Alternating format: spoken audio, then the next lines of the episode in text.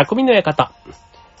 はい、川崎匠です。チュアヘオ .com の協力でオンエアしております。はい。えっと、最近ね、あの、チャット GPT っていうあの AI ね、あのサービスのことをよく耳に僕はするんです。というかまあね、みんな、皆様あの言葉ぐらいはね、当然知ってるかと思うんですけど、あの、いわゆる対話型サービスってやつ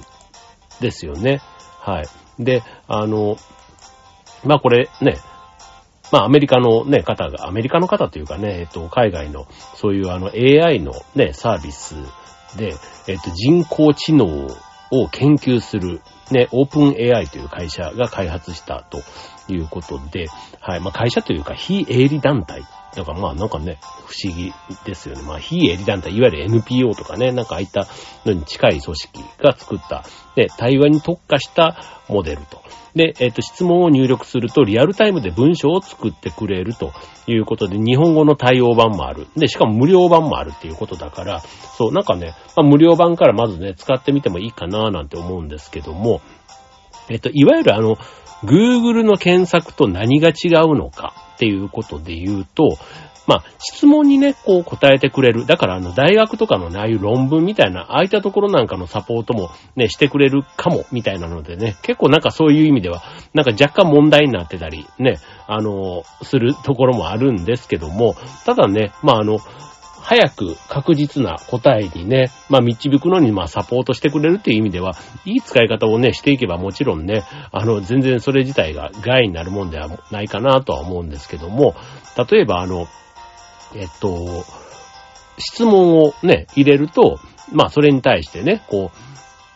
適切な答えが出てくる。まあ、要はね、検索とかでももちろんあるんですけども、例えばあのメジャーにね、えー挑戦した日本人選手は、なんていうことで言うと、えーっと、チャット G PT が、日本人プロ野球選手の中でメジャーリーグに挑戦した選手は多くいます。代表的な選手とかつって、松井秀喜、元ヤンキース、ダルビッシュ有、現、ダイヤモンドバックス、イチロー、元マリナーズ、野茂秀夫、元ドジャース、ダンダ安則、元レッドソックス、坂本隼人、元ジャイアンツっていうね、出てくるんですけど、坂本隼人はね、あの、まあ、チャレンジしたみたいなね、なんかあの、などが挙げら、まあ全部がね、えーっと、あの、どう活躍したかみたいなところはさておき、ね、えーっと、多くの選手がメジャーリーグに挑戦していますと。ね、えーっと、日本人選手の中でメジャーリーグでの活躍が注目されていますと。ね、なんかちょっとどこまで本当なのかみたいなところは若干ありますけども、まあもっと詳しくというと、まあそれはそれでさらに出てくるというところで、えーっと、まあ専門家に質問するような、あの、答え、した時の答えみたいなのが、まあ返してくれるということで、えーっと、まあ完璧にね、情報網羅しているわけではないので、まあ人間のチェックがね、いらないわけではないんですけども、ある程度、もっともらしい答えをまあ出してくれるというところで、あとはなんかあの、文章とか、ね、早口言葉みたいなものとかでも、まあね、あの、日本語対応版だと、あの、教えてくれるということなので、まあ、ただね、それもちょっと変わった答えが出てくるみたいですよ。うん。なので、まあそういうのもね、あの、まあ楽しみながらというか、ね、SNS とかね、いろんなこう便利な機能はありますけども、まあ、ある程度ね、まあ、まだその完璧さっていうことで言えば、ね、ちょっとあの、補助ツールみたいな感覚で使ってみるのはいいかななんて思いますね。で、一方で、ね、今度、今、あの、対話型の AI ということで今チャット GPT 紹介しましたけども AI というちょっとねもうちょっと広い範囲で言えばね AI、人工知能ですけども、ね、これのできることっていうね、まあ、仕事がね、どんどん AI に置き換わっていくなんていうふうに言われて、もう、早何年でしょうかね。なんか、コロナになってね、やっぱりそういうあの、オンラインのなんとかだとかね、こう人が、人の手を介さないサービスみたいなのがね、すごくあの、ね、あとはもうキャッシュレスみたいな、あれちょっと AI とはちょっと違いますけども、そういうののね、進化発展とともに AI がすごくね、注目されたこの3年間だったかななんて思うので、今日ね、改めてちょっとね、僕もそんなに AI のこと詳しくないんですけども、今日はね、皆さんに、えっ、と、その AI ね、今じゃね、当たり前のように聞くけど、あんまり知ってるようで知らない世界かなと思うので、今日のテーマ、AI、人工知能でお送りしたいと思います。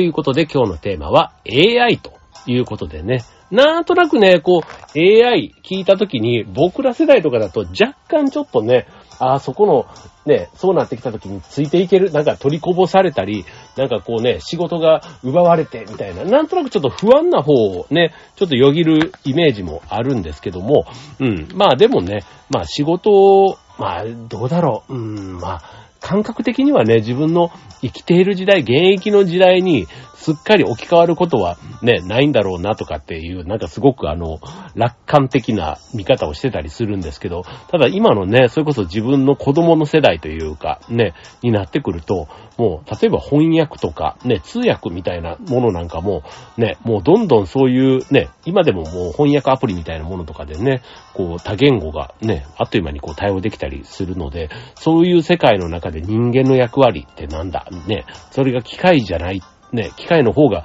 早くて正確だったらどんどんそこと置き換わっていくわけじゃないですか。うん。ね、あとは、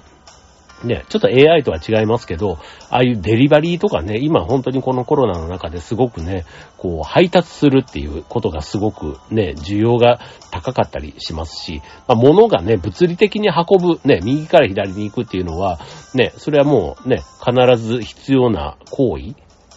なので、あとは人が移動するとかね、うん、っていうこと自体は多分今後も続くわけですけども、ただじゃあね、その移動する手段が今だとね、自動運転とかっていうのがね、どんどん普及してきてますけども、ね、ああいったものがね、当たり前に、もしかしたらもう10年ね、20年とかそんな先ではなくって、ね、10年後ぐらいとかだと、ね、なんかそういう自動運転みたいなものとかで、ね、渋滞回避だとか、ね、そういうことも当たり前になっていく社会が来るんじゃないかなとかね。あとはね、その高齢化とかでね、どんどんその人の手がね、まあ、日本人もう日本の人口も今1億2000万ぐらいいるんですか？でもそれが50年後にはね、8000万、8400万人ぐらいまで減るなんていうね、そんなシミュレーションとかもあったりすると、ね、なんかその、日本の労働力が減っていく中で、そういう機械化されて、ね、こう便利になっていくというか、人がやる、ね、だから要は生産性を国としての力を落とさないためには、ね、なんかその、人がやっていやるべきことの部分と、その機械化されていくとこっていうのがもっとね、なんかこう進んでいくというか、ね、昔はこんなことまで人がやってたんだなんていうので分かりやすいとね、本当に僕ら世代だったら自動改札とかね、あれがなかった時人がね、駅員さんがね、こういて、切符切りみたいな形で一つの改札にね、あの、一つの改札というか、ね、入り口のところにここに5、6人は人がいましたよね、とか、で、バスもね、今はね、運転手がいたりしますけども、ああいうのもどんどん自動運転とかね、なっていったりするのかなとかね。うん。で、今ね、ホームなんかもね、ホームドアとかがね、あって安全面が高まるとね、ね、ホームにいる駅員さんの数とかもね、なんか減ってったりしてんだろうなとかって思ったりしますけども、はい。あとはね、コンビニとかもね、無人コンビニみたいなね、ああいうのもまあ、AI というよりはね、機械化みたいなことでね、どんどん人がね、減っていく、省力化されてる、あの分野も多かったりしますので、はい。じゃあちょっとね、そんな前置きが今長くなってますけども、改めてね、AI、人工知能、ですけども、あの、得意な分野と対応できない分野っていうのがね、あるというのはなんとなくね、イメージつくとこかと思うんですけども、まあ改めてね、AI ね、な、なんなのっていうとこなんですけど、まず AI なんですけど、略としては、アーティフィ、アーティフィシャルインテリジェンス。まあ、いわゆる直訳すると人工知能ということで、まあ人間の脳で考えているようなね、働きをすることが AI の特徴ですと。まあ、具体的に言うと人の言葉を理解して、画像や映像を認識して、あとは大量のデータをもとに予測を立てたりすることができるということでね。まあ、コンピューターとかね、ああいったものもまさにね、あの、そういう意味では作業を助ける上ではめちゃめちゃね、役立っているわけですけども、あの、最近で言うと、RPA なんて言われるものが、実はオフィスとかでも入って、僕の会社でもね、一部そういう RPA、ロボティックプロセスオートメーションということで、要はね、作業を、あの、覚えさせると、パソコンというかね、そのロボットが、その、簡単な事務作業を代、代理でやってくれる。うん。例えば、あの、伝票の入力みたいなものとかって、あの、こことここの表を転記するとかね、結構あの、事務作業をやってる方だと、なんかそれが毎月の作業とかで、ね、月末、ね、月初とかで、こう、会計の処理とかね、なんかその人事のなんとかとかね、いわゆる事務作業、デスクワークとかであったりするものをまあ効率化させるなんていうので、えー、幅広くまあ導入されてる、あの、CM で言うとね、キントーンなんていうので言ってるのなんかがまさにね、RPA って言われるものの代表だったりしますけども、まあ、一般的にはこういうのも含めて AI と呼ばれていることなんですけども、えー、ここで言う AI、ね、二パターン実はあってですね、その学習させて、まああのね、いやも、ちろん別に AI そのものが頭がいいわけではなくて、AI に学習をさせていくというのがまずベースになります。その二つが機械学習、マシンラーニングって言われる部分と、深層、これ深い層、層ですね。深層学習、ディープラーニングっていう二つの学習方法があって、機械学習とは人間から与えられた指示に従い法則性を理解する仕組み。まあ具体的に言うとさっきの均等みたいに人間がやっていた作業を覚えて、それを再現していくっていうのが一つ。で、もう一つが、えー、あ、あとは、うんと、その中には、例えば画像を認識してたりとか、あと売り上げの予測、えっ、ー、と、不正の検知、あとは故障の診断とかね、ああいう、なんかあの、バーっとベルトコンベヤーとかに流れてきてて、これはいいとか悪いとか、そういう選別をしたりだとか、あと顔認証とかね、ああいったものなんかもそういう仕組みと言えます。はい。で、機械学習には、その膨大なデータのインプットによって学習させる、えっ、ー、と、教師あり学習のほか、自らデータを蓄積しつつ学ぶ教師なし学習。が、活動の中で最多機会を自ら導き出す強化学習っていうのの3つの種類がありますと。一方で、深層学習の方は、これちょっと難しいですよ。脳を構成する神経細胞、ニューロンをモデルとした AI、ニュートラルネットワークを用いた学習方法です。ということで、まあ、あの、簡単に言うと、指示を与えなくても自ら学んでいける点が大きな特徴ということで、なんか、なんか、これすごいですよね。あの、昔僕ね、高校の頃に、梅津和夫さんの、私は慎吾っていうね、ちょっと、まあ、梅津和夫さんってあの、誠ちゃんだとか、ちょっとあの、怖いというか、劇画調の漫画家じゃないですか。で、あの、その、私は慎吾っていうのもね、高校の時の部活の部室にな、なぜかなんか置いてあって、多分先輩とかが買って置いていたやつなんですけど、高校の頃なんてなんかどんなジャンルでもなんか漫画だったらなんかちょっと読みたくなるね、やつで、で、しかも物質ね、あの、のところになんてなかなか漫画とかがなかったから、なんか何回もそれを読んでた覚えがあるんですけど、それが、あの、人工知能なんですね。そう、人工知能が植わってて、で、それがね、結構なんかいろいろ考えて、こう動いてって、みたいなね、すごいなんかでも機械、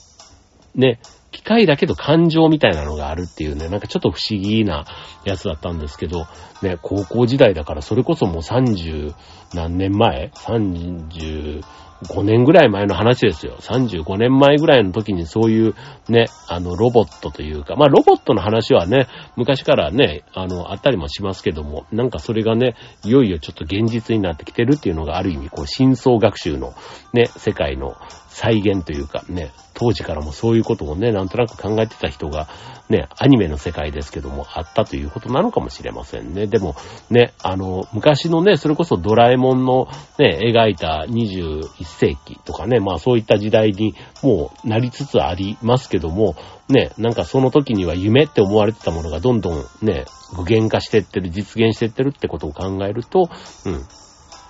あの、なんかね、今、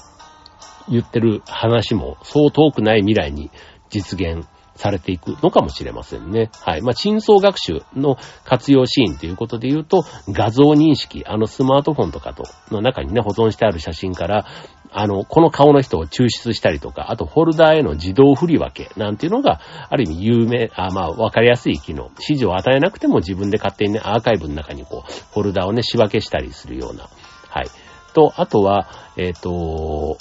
人が日常的に使用する言葉をコンピューターが理解できるようにする自然言語処理、あとクレジットカード不正利用に活用されている異常検知なんていうのがあるということですね。はい。まあなんかあの、今ちょっとね、二つちょっとそもそもの学習の話をしましたけども、AI、ね、人工知能ができることとしては、まあ、得意なものって言った方がいいかな。まあ、大量のデータ処理、ルールに沿った作業、共通点を見つける作業、あと、囲碁将棋。ね、これね、最近 AI とのね、対局なんていうのもよくね、話題になりますけども、囲碁将棋、ね、ルールがあって、ね、その過去のね、あの、勝ちパターンみたいなものを覚えさせると、ね、それはやっぱりね、人間ってね、あの、調子いい時と悪い時もあったりするので、一方で AI はね、過去の勝ちパターンをいっぱいね、データとして持ってれば、そのどのパターンでね、人間をある意味ね、そういう意味では超えていく可能性があるというとこですね。うん。あとは画像処理とか画像認識なんていうことで、まあ、AI ができることはね、どんどん増えていってるわけですけども、まあわかりやすい例で言うと今みたいなところですね。はい。まああの、本当にね、あの、囲碁将棋の世界だとね、こう、人間のプロ棋士を破ったなんていうことが、これね、2015年に初めてそういうことが起こった。だからね、もう今から8年ぐらい前からね、AI のそういう、あの、技術というか、はどんどん進化していっててっていうことだから、ね、やっぱりこう、あの、コンピューターのね、ああいう技術の進化とともにね、まあ、やっぱりこう7年の歴史というか、ね、大きいから今だとね、当然それがどんどんどんどん開発されてって、ね、すごい世界だなって、だから今あれ、あれですよ、あの、芸術作品とかなんかも、本当にその、ね、レオナルド・ダ・ヴィンチだとか、ね、いろんなこう、ね、巨匠って言われる画家の、ね、ああいう作風を、ね、再現できたりするアプリとかだったりするじゃないですか。ね、だから本当になんか、ね、昔の、だから作曲とか、ね、ああいったものなんかも、ね、その、昔の、そういうショパンとか、ね、モーツァルトとか、ベートーベンとか、ね、ああいった人たちの作曲を、の手法っていうのかな。ああいうのを覚えさせると、ね、モーツァルト風の新曲とかが実は作れたりするなんていうのもね、なんか AI ならではのすごい世界だなって。でもそういう中からね、あの名曲とか、だからあの、初音ミクとかね、いう、ね、あるじゃないですか。あの、ボーカロイドっていうね。ああいうのもある意味ね、AI のね、わかりやすい例、例というか、ちょっとね、あの、人間じゃない世界の中で、ね、人間をね、こう、が魅力的に感じるものが、ね、そういう世界でどんどん生まれてるというところは面白い話だなと思いますけども。はい。で、えっ、と、あとは、あ、そうですね、あの、モノクロ画像をカラーにする技術とかっていうのも、これもやっぱりね、あの画像処理の AI のね、これあの、大量の画像を AI に学習させることで、例えば森の色は緑とかね、空の色は水色とか、みかんはオレンジとかね、まあそういったことを推測させることで、えー、あとね、だから顔の色とかね、まあそういったことを、あの学習データを増やせば増やすほど推測の精度が上がるので、えー、まあ自分たち人間が想像する以上のね、高い精度でカラー化が実現できると。いうことなんですね。なんかあの、ね、それこそあの白黒しかなかった、ね、戦時中の写真なんかがね、こう、カラーになるとなんかすごくこう、生々しいっていうか、なんかリアルになりますよね。なんか昔のね、セピア色というか白黒の良さはもちろんあるんですけど、カラーになることでの、ね、なんかこう、感じ方っていうのかな、うん、あるなと思いますよね。はい。で、あと、えっ、ー、と、このコロナになってね、結構あの、えー、変わったなっていうのが、その、医師、診察のフロー。ね、これもあの AI のね、活躍する部分が増えていて、まさにね、正常なデータと異なる部分を探し出す作業っていうのは AI の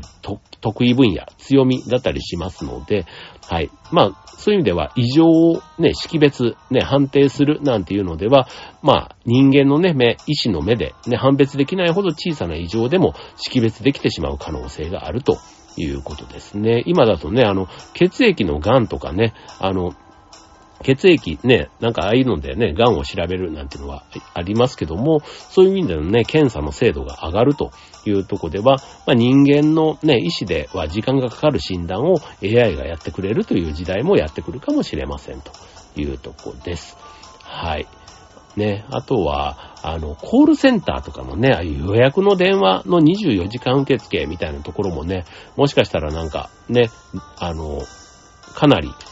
こう、予約の取りこぼしというかサービスの向上みたいなとこでもね、今だとあのチャットでね、こうある程度 AI 的なね、あれが答えてくれるサービスもあったりしますけども、まあその精度がね、どんどんどんどんこう学習していくことで、ね、あの人間のオペレーターが出なくてもね、解決していくようなケースっていうのもあるということかと思います。はい。逆に AI、人工知能ができないことって何だろうっていうね、まあできないというか苦手不得意とする分野ということで言うと、ノイズの多いデータやパーソナルな事例。だからもう完全に個別対応のやつですよね。はい。で、次、クリエイティブな作業はできるが得意ではないと。まあ、あの、コピーライトみたいなところも、実は、あの、何とかっていうイベントをやりますと、そこで言う、あの、チラシとかにね、載せるようなもの、こういうのとこういうことを入れた、あの、ものを作ってくれって言うと、実は出てくるんですよ。あの、5個10個、バーってね、あの、チャット GPT でもね、そういうのを質問として投げかけると、あの、やっぱりあの、例えば、しゅ、うーん、えっ、と、秋のね、えー、ワインイベントで場所をこんなことでっていうのを情報として入れると、まあ、それに見合った、あの、さあ、ハーベストなんとかみたいなとかね、なんか多分そういう単語とかもいろいろ使いながら、あの、作ってくれたりするので、はい。まあそういうのもできる一方で、まあクリエイティブな作業っていうのはまあやっぱりね、なんか人間の想像力みたいなんね、なんかそういったところにはまだ及ばないところがあると。あとは人の気持ちを汲み取ることも苦手。これね、あの、ね、こう、それこそ、ね、海外のね、アメリカ人じゃないですけど、その、外国の方と日本のね、またその忖度みたいな、ね、間を読む、空気を読むみたいな、ね、そういったところっていうのは、やっぱりこう、ストレートなコミュニケーション、ね、言葉なりデータで表現されるところを理解する。それを活用するのは得意なんですけど、さらにその裏にある背景みたいなところまでは読み取ることはまだ難しいというところですね。はい。まああの、ね、やっぱりこう、生身のものと、ね、まだ今はその機械っていうとこでね、まあ、心みたいなとこまではね、なかなかちょっと、ただ、その心の動かすためのデータみたいなところを的確にね、入力していけば、より人間に近い発想というかね、そういったこともできるようになってくるっていうのはあるのかもしれませんね。はい。でもね、これやっぱりね、人の気持ちを汲み取ることまでできてくると、もう人間そのものになってきちゃうんで、ね、なんかこう、でもあれ、あれですよね、あの、ペット型、ね、ペットとかね、ああいう、えっと、なんだっけ、いるじゃないですか。あの、犬型ペットみたいなやつ。ね、えっと、名前忘れましたけど、割と買うとね、30万ぐらいするようなやつ。だからすごいね、あの、いわゆる帰ってきてね、顔も認識するし、なんかその、お帰りなさい行ってきます的なものもそうだし、こう、撫でたりとか、ね、触れ合ったりすると、そのあたりもちゃんと記憶として覚えて、こう懐いてくるようになるとか、ね、そういった機能もあったりしますので、はい。まあ、どんどんね、なんか、なんかこういうのをやっぱり開発してる方は、ね、より人間に近いものを目指していこうって、ね、なるんでしょうね。あの、昔のね、ホンダのあのロボット、ね、あったじゃないですか。あの、人型というか人間のように歩くみたいなのもね、最初はこう、あの、ギクシャクした動き方だったけど、それでもやっぱりね、こう、指が動いてとか、物を持ち上げたりとか、ね、あと走ったり蹴ったりとか、ね、ああいった動作が少しずつですけど、進化していってて、ね、だからまあロボットがね、人間に近い動きをするようになると、ね、そういう作業とか、あと危険な場所での何かとかね、まあああいったものなんかもどんどん人間に変わってできるようになるというのは、ある意味人間にとってもね、こうすごくありがたい部分も、ね、ロボット、AI によってね、救われる部分ってきっとあるんだろうな、なんていうふうには思いますね。はい。ということで、はい。まあ人間にしかできない仕事っていうことでね、まあ言えば、あの、やっぱり医療系なんかはね、あの、挙げられると思います。あとさっきのね、さっきの AI にできないことっていうふうにね、考えると、まあお医者さんもそうですし、まあ看護師、薬剤師、ね、あとカウンセラーみたいなね、まあ人によって個人個人でね、臨機応変な対応とかね、あと人の状況に合わせて正確なね、判断をしないとダメみたいなところは、まあまだね、AI には難しいと。あとまあ法律に関わる仕事みたいなね、ところもね、政治家とか、あと弁護士、裁判官とかね、まあそういうのもね、それぞれの言い分を聞きながら、ね、最後その人の気持ちとかね、状況を踏まえた対応なんていうところもそう。で、あとはね、スポーツ選手、芸術家、ね、クリエイティブな仕事っていうことで言うと、さっきね、絵を描くみたいなところは、ね、もしかしたら真似をすることっていうのはできるかもしれないけど、ね、さらにその先みたいなことで、個の魅力が求められる仕事っていうのは今は AI では難しい。ただね、もしかしたら AI をかませることで、人間じゃ生み出せなかった新たな発想、とかね、なんか斬新さみたいなものは出てくる可能性はあるかもしれませんよね。はい。ということで。はい。まあね、あの、AI が発達することでのメリット、デメリット、まあそれぞれあります。けども、うん、まあね、なんか使い方でしょうね。まあいろんなね、機械方とかなんとかかんとかって言いながら、ね、人類はこう進化してきているわけですから、ね、AI もなんだかんだ言って人間が作ったものなわけですから、ね、いい形でね、人、あなんかこう、社会の発展っていうのかな。うん。ね、まあスマートフォンとかね、まさにああいうのもね、あの、ね、パソコンなんかもそうですし、いろいろそういうね、えー、力が、ね、100年前にはなかったものがね、今はあるわけだから、今から100年後にはもうとんでもないものが多分できてるはずなんですよ。だからこういう AI みたいなところなんかはね、まさに本当になんかどういう進化をね、遂げていくのか、なんか、想像つきませんけども、はい。なんかそういうのをね、こう、記憶とかもね、なんか、すごい簡単に、なんかそういうのを脳に埋め込むと、ね、なんか昔の記憶とかがもうバババッと出てきちゃうとかなってくるとね、もうなんか人間の能力、なんかだから全員がね、東大に行けるような、なんか脳みそとかね、なんかもうなってくるとちょっと怖いなとか思う反面、うん。なんかそういうのも、なんか将来出てきそうな気はしますよね。ね、うん。まあね。なんかあの、ということで今日はね、AI テーマにお送りしていますけども、はい。まあ、できることがね、どんどん増えていく AI ですので、ね、これまで人間じゃ絶対できなかったようなことが、ね、あの、できてくる。ね、そこにね、こう、運用の中で、ね、人間しかできないことと AI に頼りながら、ね、どう、まあ基本的にはね、人間が豊かに暮らすために、ね、出てきた技術っていうふうに考えると、ね、生かすも殺すも人次第というところなのかなというふうに思います。